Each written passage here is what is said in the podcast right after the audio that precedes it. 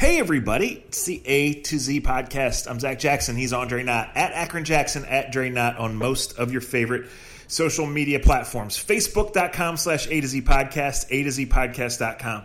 Shouts, as always, to Scene, to the Honeymoon Grill, to American Fireworks. Andre, did you know that American Fireworks has long been the fireworks supplier to the Massillon Tiger Booster Club and has long been the company that sits behind that end zone and shoots off the fireworks when the Tigers score a touchdown? Well, why would they not be? They're the best firework company in all of Northeast Ohio, and you're going to have the best to blow them up. They used to have tigers on the sideline in Madison. Well, I bring that up because had the Baltimore Ravens employed the American fireworks for their show on Sunday, they'd have fucking run out of fireworks real fast. Too bad the band couldn't show up so they could uh, make it just like the homecoming game, like they always used to when I used to fly out that plane. So, obviously, super strange. You know, first NFL game. I've well, you know, really tied for the first NFL game with no fans because the Thursday night game had some fans. So, right, looking around, um, there was stadium staff and a few Ravens employees. Uh, but other than that, they had 14 drummers, and they had oh, the band did show up. Yeah, and well, not the whole band. They had four. I counted okay. fourteen. At least my public school math said fourteen, and they had six or eight people waving the flags, um, and that was it. So pregame, you know, they played music, but not loud. The, the kind of the Ravens logo stayed on the big board. There wasn't the whole presentation where you're getting people right. fired up and you're appeasing the sponsors and you're playing, you know, hype videos and stat videos yeah, and all trying that. To, trying to jump the sideline reporter. Yeah, um, you know the the TV reports, and there were multiple there. I think the Ravens were doing a show. Uh, ESPN, I believe, was there. Like they were set up in the bleachers, but you know, not like like just completely bizarre. You know, no one on the sideline mm-hmm. except essential personnel. Right. Um, partitions were put up in the press box, so I sat right next to Mary Kay and Terry Pluto, but we had more space, which was nice, and we were divided. You know, plastic dividers in there. Um, took longer to check into the stadium, which I'm sure you've experienced going to the uh. baseball stadium. Um, and you know, like just everything about it was weird. And so, uh, you know, I had some people reach out today, both formally and informally. Um, you know, from my company, you know, what was the experience like? And it's like, well, right. You know, everything was so weird. I need to digest it, and then the game got away, obviously. So there's some things I really can't answer, but um, different world that we're living in in some regards, and 38-6 Ravens means it's the same as it's ever been. Yeah, I mean, yeah, for all those different things, and, you know, like we could do a whole podcast, really, honestly, on just the experience of of trying to cover a game in 2020 and how different it is, and the travel and and all those other great things. It's it's it's just not. I don't know. Like I said to you way back, and I said it on this podcast it's cool to be doing games. I'm appreciative of doing games, but do not get it twisted, people. There ain't nothing normal going on other than like other than that TV production that we're giving you. Um, and it sounds like you're in the same boat after going through everything. I mean, I just, I mean, today is the day where this is Monday, obviously, day after the game. We'll break the game down, all that other good stuff. But hell, I just dropped my kids off at this farm where they're kind of on a farm and they get to ride horses and, and play on this farm, whatever. They had to get their temperature checked. Like you know, like it's just, and we started virtual school today, so it's just been there's a lot of just like, just crazy, man. It's a lot. It's just a lot of crazy going on right now.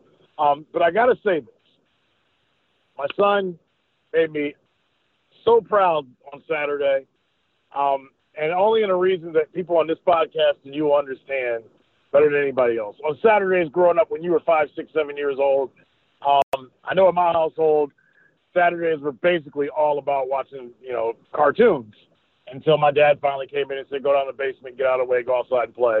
He was going to watch football. Um, so this past Saturday, obviously I'm home, even though the team's, even though I'm still working, which has been kind of cool. I still get paid and I still get to do the games in the studio and that's weird, but I get to be at home. And Saturday was a college football day for some. Um, and it's like twelve thirty, and I'm like, and I like, and like, and he's watching. He would watch some cartoons or whatever, and when they're not big, t- like their mom has made it like they're not big TV watchers. Like this is not something that goes down around our house. But it's Saturday, and I'm, you know, I'm kind of in charge, so I'm like, dude, I get it. It's Saturday. Get your get your you know get your cartoons on. So around 12:15, 12:30, I'm like, AJ, give me the remote control. I go, I, I want to watch football. And he's like, Dad, let me get 10 more minutes, man. 10 more minutes. I'm finished watching my show. And I turn around and I do something. I probably text you or read some stupid tweets or who knows what. And I go, AJ, turn the damn channel, man. Give me the, give me the remote. I'm watching college football. He's like, all right, Dad, all right, Dad. So I didn't think anything of it. I turned on the game and fell asleep, uh, like the old dad that I've become.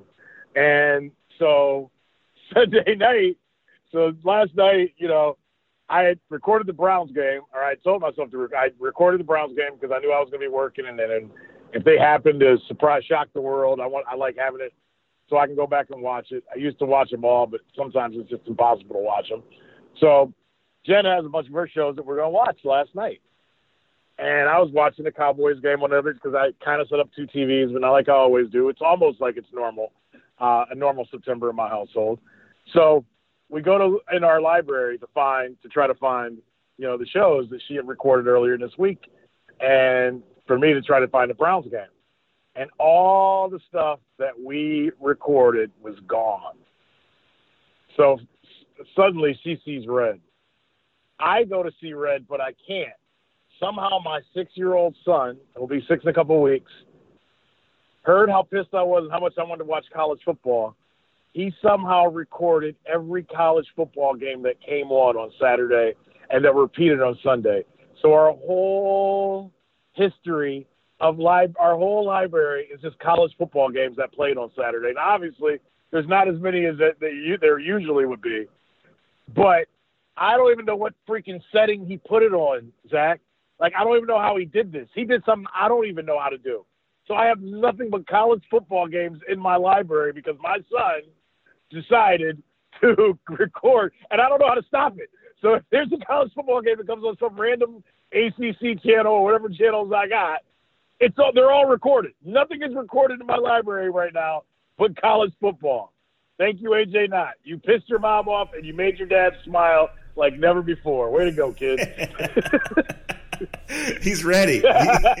He's ready, ready. He is ready. And I don't know how the hell he did it. um, I got to watch a little college football on on Saturday. Um, you know, it's it's different. It's it's kind of bad, and like I, I kind of feel like you know that's understandable, but I kind of feel like there's still this cloud hanging over everything, right? Because um, you know the the big big boy conference doesn't start for a couple weeks, and we don't know if the Big Ten is going to start. They've said and doubled down five times that they're not going to, and then all of a sudden everybody thinks they are going to, right? Um, games are getting swapped out at the last minute, changed. You know, um, you, don't know until you leave on Friday if you're going to have a game on Saturday, right? Stuff's going around that Arkansas State's Right. got seven starters out or 19 players out, whatever, and then they go to Kansas State and they win, right? So um, it's different. I did watch a little, but like I said, not not with really much uh, engagement or intent. I watched a little of Duke Notre Dame. Um, I watched a little of Clemson. Uh, then Dustin Fox had the other night game, South Alabama and Tulane, which actually South turned into a pretty entertaining Yeah. game. So I watched a decent amount of that. But like, Dre, normally in that circumstance, it's it's watch a million games, follow a couple, and then there's a marquee game Right. on at night. Well, no offense to Dustin or to South Alabama or Tulane, but that's not it, right? And Trevor Lawrence No. is great, but them against Wake Forest is 35 point favorites. That's not it. So That wasn't fun. That wasn't fun. this either. Saturday night we get Miami Louisville, and I think we start to get more into it. Um, you know, I don't get much into the did get- ratings. I did. Get, I did. I did get Kansas though, and that made my night. Yes, well, you did. Well, see, you were winding down from baseball, so you were ready to watch some football. I had already kind of Yes, yes. football. You're saying it perfect. But you can tell people our text. I couldn't even spell the word Kansas by the time I was texting you guys. I realized but that was how bad they were. I was like, I ain't spelling it right. I went to. I fell asleep at like ten thirty, and I woke up the next morning to Dre sending like four texts about the Kansas Coastal Carolina game. I'm like, man, my man is bored. He is bored. it was only game one. and now, not only did you watch it, but now you got it on your DVR. I didn't even know I was recording it. So yeah, so I'll be more into it this week, and it's actually like for for a sports watcher, and for someone who has my job, this is perfect because the Browns play on Thursday, right? Well, there's a golf major, right. there's a fuller, not quite full weekend of college football, and then on Sunday I get to binge on the games all day, uh, in addition to watching the last round of golf. Whereas, you know, I'll tell you one thing about the game. So, you know, normally, especially in Baltimore, we get a laid out food spread, like crab cakes and the whole deal. So yesterday they were all gone before I could even get to my boxed lunch. The cafeteria was still open to where you could go grab a snack and grab uh, a water or a pop or whatever. But normally there's a big cafeteria with a big seating area and a wall of TVs where you can watch all the games. Well, you can't right, gather right. in that area. So I did not see one snap of any yeah. one o'clock game other than the Browns. And then even when I got back to the room, I was able to watch a little bit of Tampa, New Orleans, but with me being attention deficit disorder like I am, I can't start watching because then I don't I do my work. So what I actually did and that game was that game wasn't even that good yeah. either. So what I actually did is listened on the radio to the Bengals and Chargers game while I worked because then I could still okay. be engaged, and that sounded wild. Right. Um, one of two games that ended with a controversial offensive pass interference call. Yeah, uh, I didn't like that. Were you still awake for the Cowboys game? What'd you think about that one? Yeah, I thought that was a bad call. I think I think I mean, guys engage. Guys go back and forth. And great job by Ramsey. I mean, he played it. I mean, he should get a act. He should get an Emmy or whatever acting award. But that was not an off. That, that was not an OPI. Not the way guys battle and hand battle. But you know what? And I thought of this, and I kind of chuckled to myself because I had to take my dad. Off, I had to talk my dad off a limb this morning. I was like, you know what? Referees always call it bullshit early in the year. You know, like usually we get those. Usually we get those type of calls um, in preseason. And I saw a lot of preseason ish type stuff uh, by players and by referees yesterday, is the best way I can describe week one uh, of the 2020 season. Well, let me cut in real quick and say that. Uh, with okay. the limitations this year, NFL teams only got 125 people in tier one and tier two. So if right. you wanted to have officials in camp even for one day, you had to kick seven people out of your camp trainers or scouts wow. or whatever. So most teams didn't right. do it. And and you're right, right. like the preseason, the refs they're new, they work on their mechanics, their communication, their positioning, the new rules of the new points of emphasis within the rules. So yeah, right. I, I completely agree with you that this is preseason for the officials too. And you could tell. I mean, the one that was called on um on AJ Green, I I get it, but I don't like. You know what? We have these same conversations in NBA, right? Like, like, and you get, and some people, and and you can be on either side. Some people are like a foul's a foul, right? We've had this conversation. And some people are like, you can't call that foul under five, under 10 seconds, under a minute in the game. And I tend to, like, we even talked about that LeBron Jr.'s game back in normalcy of 2020 um, on the foul, we had the free throw line call. And, and I remember Romeo Travis almost ran out to half court because we were like, they're giving it, like, like we all have these feelings. And, I, and I'm not here to attack officials, umpires in any way, shape, or form. But there's just certain calls I just don't agree with when the game's on the line, Zach. I thought AJ Green did what an all pro receiver does. Now he hasn't played in 18 months, so maybe people forgot that he's an all pro receiver.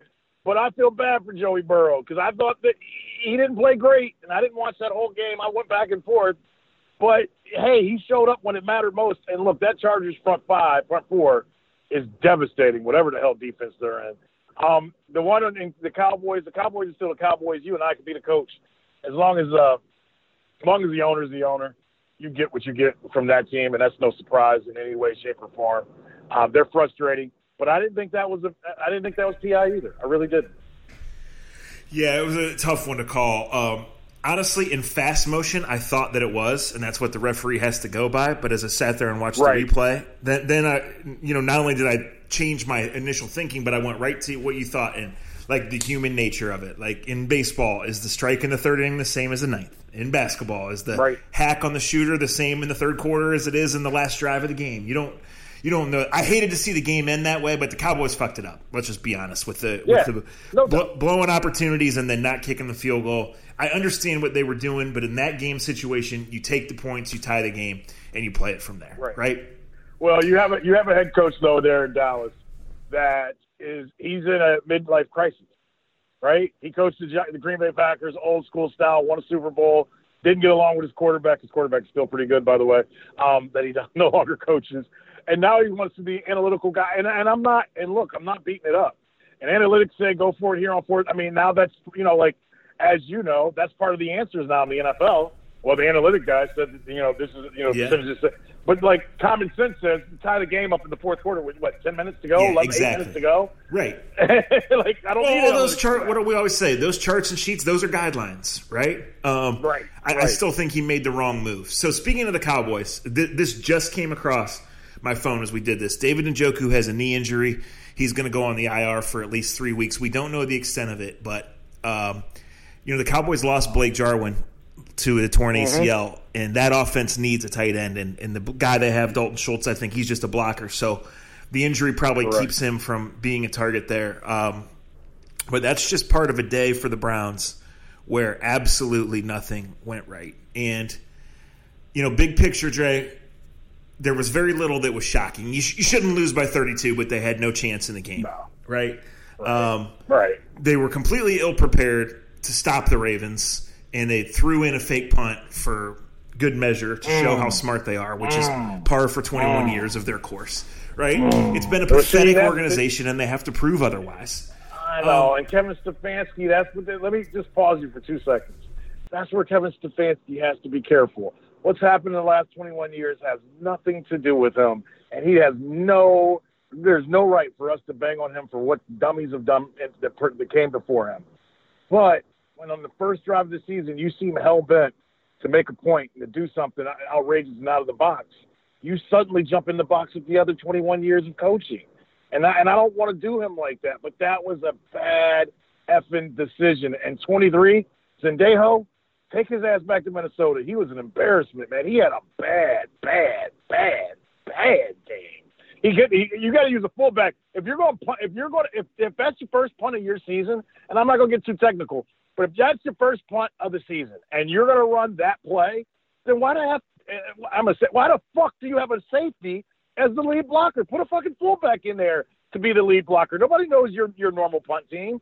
That's the bit like it's not only the bad call, Zach, that gets under my skin. It's the bad alignment of using it. If you're going to do that, okay, God bless you. Like you said, it's like having your analytical sheets. But if you're going to do it, do it right. That guy, 23, Sendejo, he has to be able to have a kickout block on that guy so your punter doesn't get knocked into the to the bar that he drinks at in Ohio City all the way from Baltimore like he did, lose the ball. God damn, I'm surprised he didn't get concussed. He didn't have the, the kicker that's already kicked off the team punting all day yesterday. but that is just bad form, man. There's so much- bad form all the way around. You just talk for like a minute 20, and there's like 11 different things happening in there. And I'm not doubting any of them, and I'm not ridiculing you for your presentation. I'm just saying, man, that's a lot that happened. Like, It's it- all true. so so the punter drops the ball and they pick it up. I mean, it's their ball anyway, right? Regardless of who recovers. right.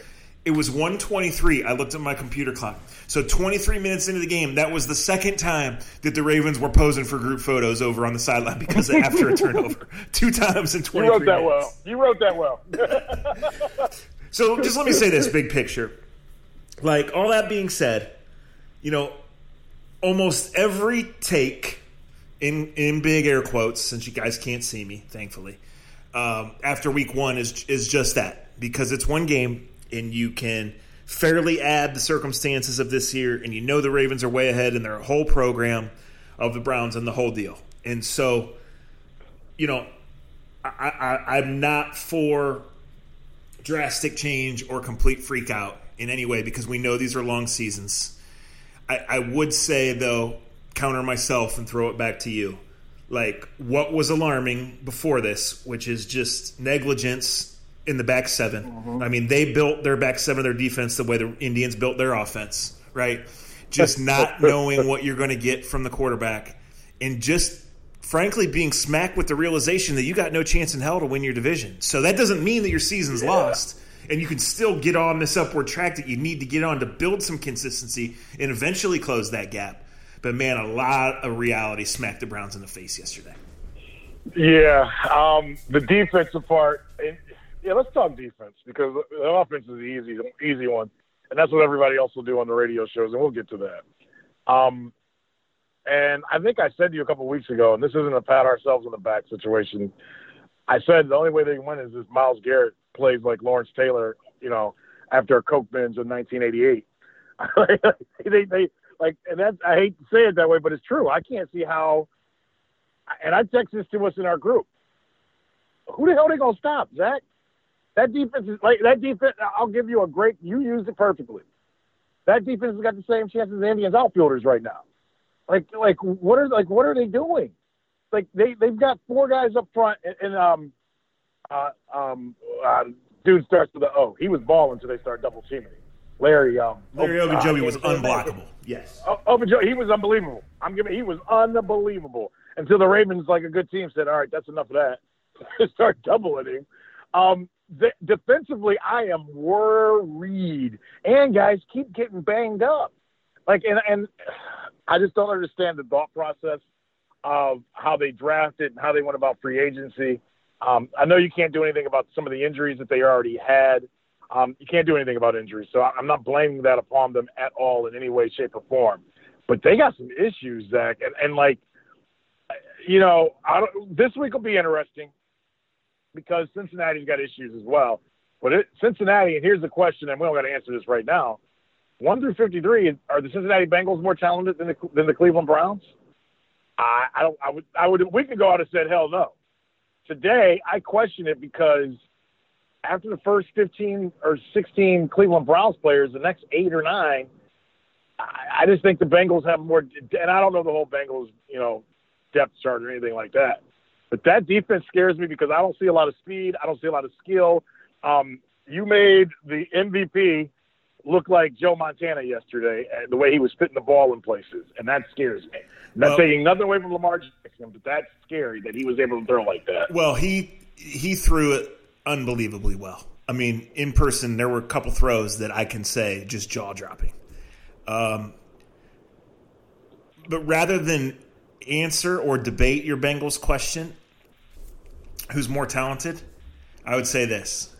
Part of the reason the Browns should win this game, and we could have pointed this out since the schedule came out in April, um, is that you got a rookie quarterback in a road game on a quick turnaround. You're going to get about one half of one real practice this week, right? Right. He's got to come right. do this. Right. However, however, who has the better pass offense right now?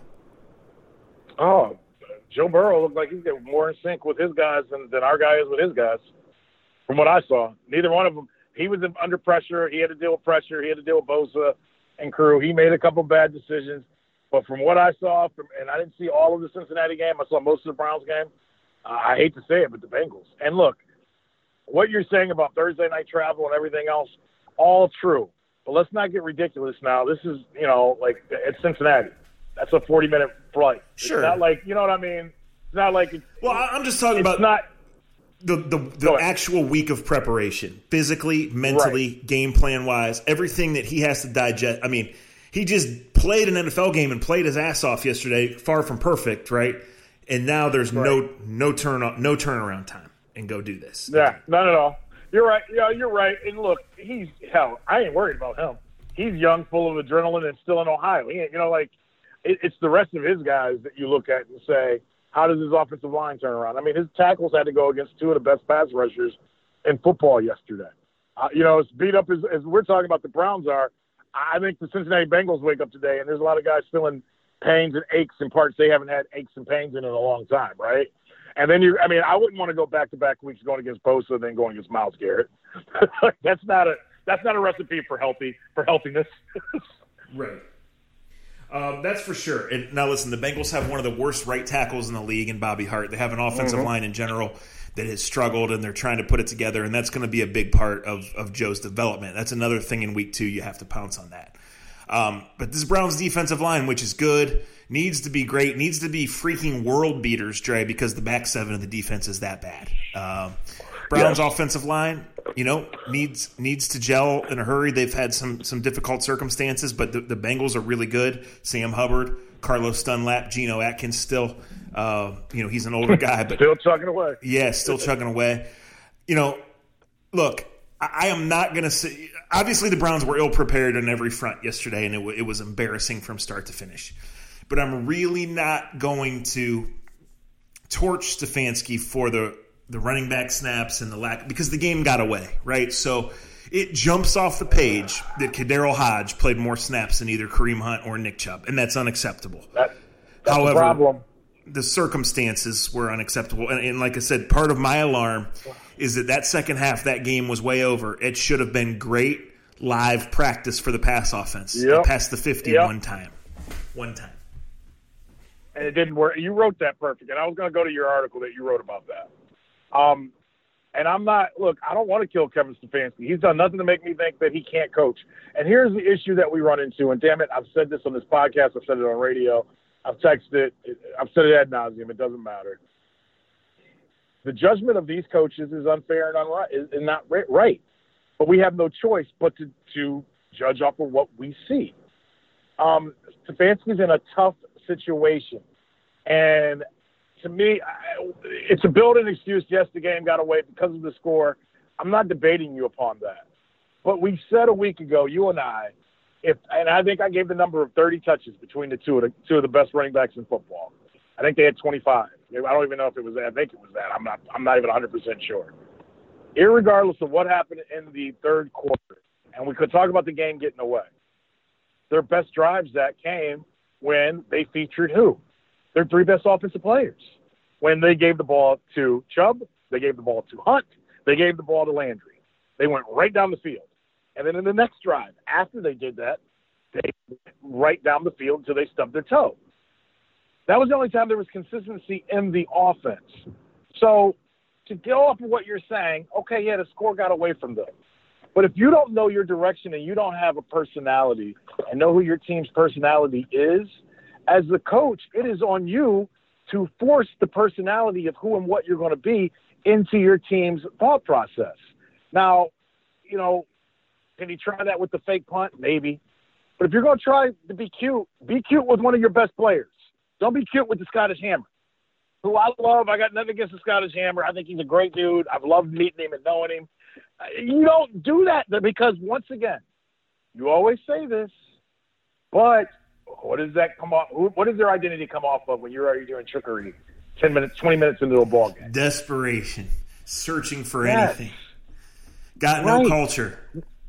Right. You know, like, and I don't want to say all those things, but that's what it looks like. Yeah. That's uh, on the Baltimore sideline. You don't, you don't, you're not telling me for like for like five seconds Harbaugh didn't chuckle into his headset and go, "We got him." He was talking up the Browns so much yesterday. And listen, I know. listen. So the Browns were two and two against the Ravens the last two years, and Right. that is huge progress for the Browns because Harbaugh's twenty one and four against them. Twenty one and four. Wow, wow. Kind of like it's almost like what Ohio State is against his brother. it's just a take him to the woodshed. I mean, they're a great program. They put themselves together. They know their identity. They know who they are. Like it ain't no surprise. They know who they are. The Browns have no idea who they are. Their identity is so far away. So you have to you like you have to punch everybody in the face. And here's the other thing that came off very much like last year's coach, who will remain nameless for this moment in time, because you guys know his name. You guys know his name so well. You had his ass trending on Twitter yesterday. Um, once again, they go to the, they they it's um I don't know what happened at halftime. I wasn't in there. I didn't go in there. I you know you weren't didn't go in there. But I know when they came out for the third quarter, Zach, and I can't even tell you the score exactly. But man, it felt like somebody yelled at Freddie Kavansky, and I said Freddie first on purpose, and it sounded like somebody said you better start throwing the ball to 13, or I'm gonna pout and cry and shout, and I'm gonna put my clown shoes back on. It's what it looks like. That And it made dynamic is work. baffling. It's frustrating. It's It's, hurting the Browns. yeah. They they It run like swi- Listen, I, I've said this last year. I, I feel like a broken record. I'm all for that little slip screen to get him the ball because he can take it a long way, right? Um, Right. But then he gets the face mask, and that leads to third and 41. And then he drops the pass, right? Yep. And then it d- did clearly look like you're forcing it to him. He did draw the penalties. Mm-hmm. He was open on a couple. On a couple more, he's not open. So we don't Right. know. You know, Marlon Humphrey's one of the best corners in the league. We know that. Yes, We know is. the Browns' offense is strong. I I can tell you that the pass. This is my issue. The pass offense looked like it looked in camp. There was two more weeks of practice after camp was over. The games count. Odell's in his seventh year in the league. Baker's in his third year in the league. The Browns are not supposed to be some four and twelve operation. It's supposed to look better. It's only one game. You're so right. as you said, you are what you put on tape. And the Browns three, four weeks from now should look much better on tape. But right now they're shitty. And that's why Right. it's it seems that's why you can fairly, I think, look back and say, "Oh my God, yes, it's only one game, but oh my God, it looks so much like last year. The quarterback's regressing. here we the go. pass Right. game's a mess. Right. Here we go again. Right. Right. Here we go again. Yes. Now, I, I'm not a slip screen fan, and, and you're right. One out of here.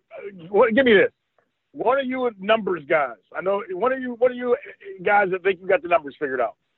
Give me the math. Give A to Z the math on how many times a slip screen goes for more than 20 yards, and I guarantee it's under 15 percent. Outside of the Sun Belt, yes, will, it is. I will buy. I will buy.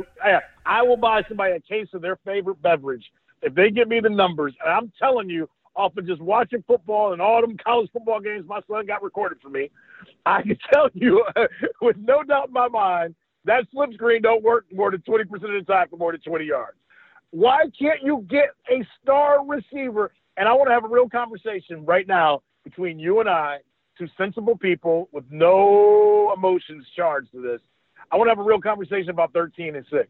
But you're telling me, okay, the slip screen works. That is the Zach, that's what you and I would run in the backyard because we're fat and out of shape and we don't want to run a real route. You're telling me that a, that a 12 yard out pattern to the best one of the one of the top five talented receivers in football and a number one overall pick can't be your number one play? Like that's a that's a play that we every high school has. Just run a seven yard out, run a ten yard out. You want to get him going. Why do you have to run a fucking slip screen? The entire offense changes as soon as they try to get 13 involved. Now, in saying that, I don't think it's all 13's fault either. I think at some point in time, we mentioned AJ Green, who hasn't played. He played what? A game last? He did, did he play a game last year? No, played he got like hurt in the first year before? practice last year. Yeah. That's right. That's right. That's right. So he didn't even play last year. The year before he got banged up. Joey Burrow, two years ago was in Columbus trying to figure out if he had a girlfriend, dog, or anybody he liked him before he went to Louisiana. And he had more rhythm in the little bit of time I saw of that Bengals game with AJ Green. Now I know supposedly those two worked out at different times. They worked out. They they seem to get along better when they weren't teammates. Something isn't clicking or making sense about Odell Beckham Jr. and and, and six and Mayfield. It, it- like they there's something not, and it, like and I get and and and I'm not taking sides because that's what everybody else does. Because there's no side to this. They're both in the same freaking team. Something doesn't match up, Zach. They don't have any timing. He alligator arms shit over the middle. He's a prima donna at times, but they both are prima donnas. They both play with prima donna shit. They both talk like prima donnas. They both don't show leadership, but they got all the commercials. They got all the pretty hair. They got all the pretty facial hair. It's only one game, it's, and they didn't get any exhibition games. I'm not that surprised. I don't like the personality. All of that leads me to our closing thought. And I got to get out of here. We got Browns news happening. I got life news happening. I got to catch up. So um, maybe Friday we'll do another one because there's a Thursday night game. John For sure. Dorsey, you know football. You know football players. You came in here, you rubbed people the wrong way. You said we need some real players. People didn't like that. Their feelings got hurt. Well, the team was four and fucking forty-four in three years. You were right. And as evidenced by the, the stat we just gave of John Harbaugh being twenty-one and four to two and two, started to change the talent curve. But somewhere along the way, John Dorsey turned into an A to Z podcast listener, a regular Twitter mm-hmm. user, someone who just one day decided that the Browns were good, the Browns were back, and that was that. Because he got real greedy in a hurry, got real fat and happy with with one year of the quarterback beating up on terrible teams, and he thought it was time to press the turbo button. He went and got Odell Beckham Right. not really worked out. Went and got Olivier Vernon, nice player. I don't know, all part of one trade. I don't know. I probably would have done the trade, right? But they were clearing a spot for Yeah. Austin Corbett, who eh, that didn't work. Four John Dorsey draft picks have been cut in the last ten days by the Browns, including the kicker this morning. You drafted a kicker in the fifth round because you thought you were good. You thought you had arrived. That was negligence. That was malpractice. It was terrible. One fifth round pick doesn't make or break anything. The Browns thought they were good. They thought they could hire Freddie Kitchens and that he and Baker Mayfield would just cruise this thing on out. Boy, did they think wrong. The Browns are in a bad, bad, bad way. I'm not ruling Berry and Stefanski out. I'm still I'm not ruling Baker out. I'm not ruling anything out after one game. I'm saying the reality is this team might be far, far, far away, and John Dorsey's greed and ego play a huge part in that. Thanks to Scene, thanks to Honeymoon Grill, thanks to American Fireworks. Thank you, Andre. We'll talk to you soon. Konnichiwa to my library on the TV after my wife gets rid of all them college football games. get them in, baby. Get them in.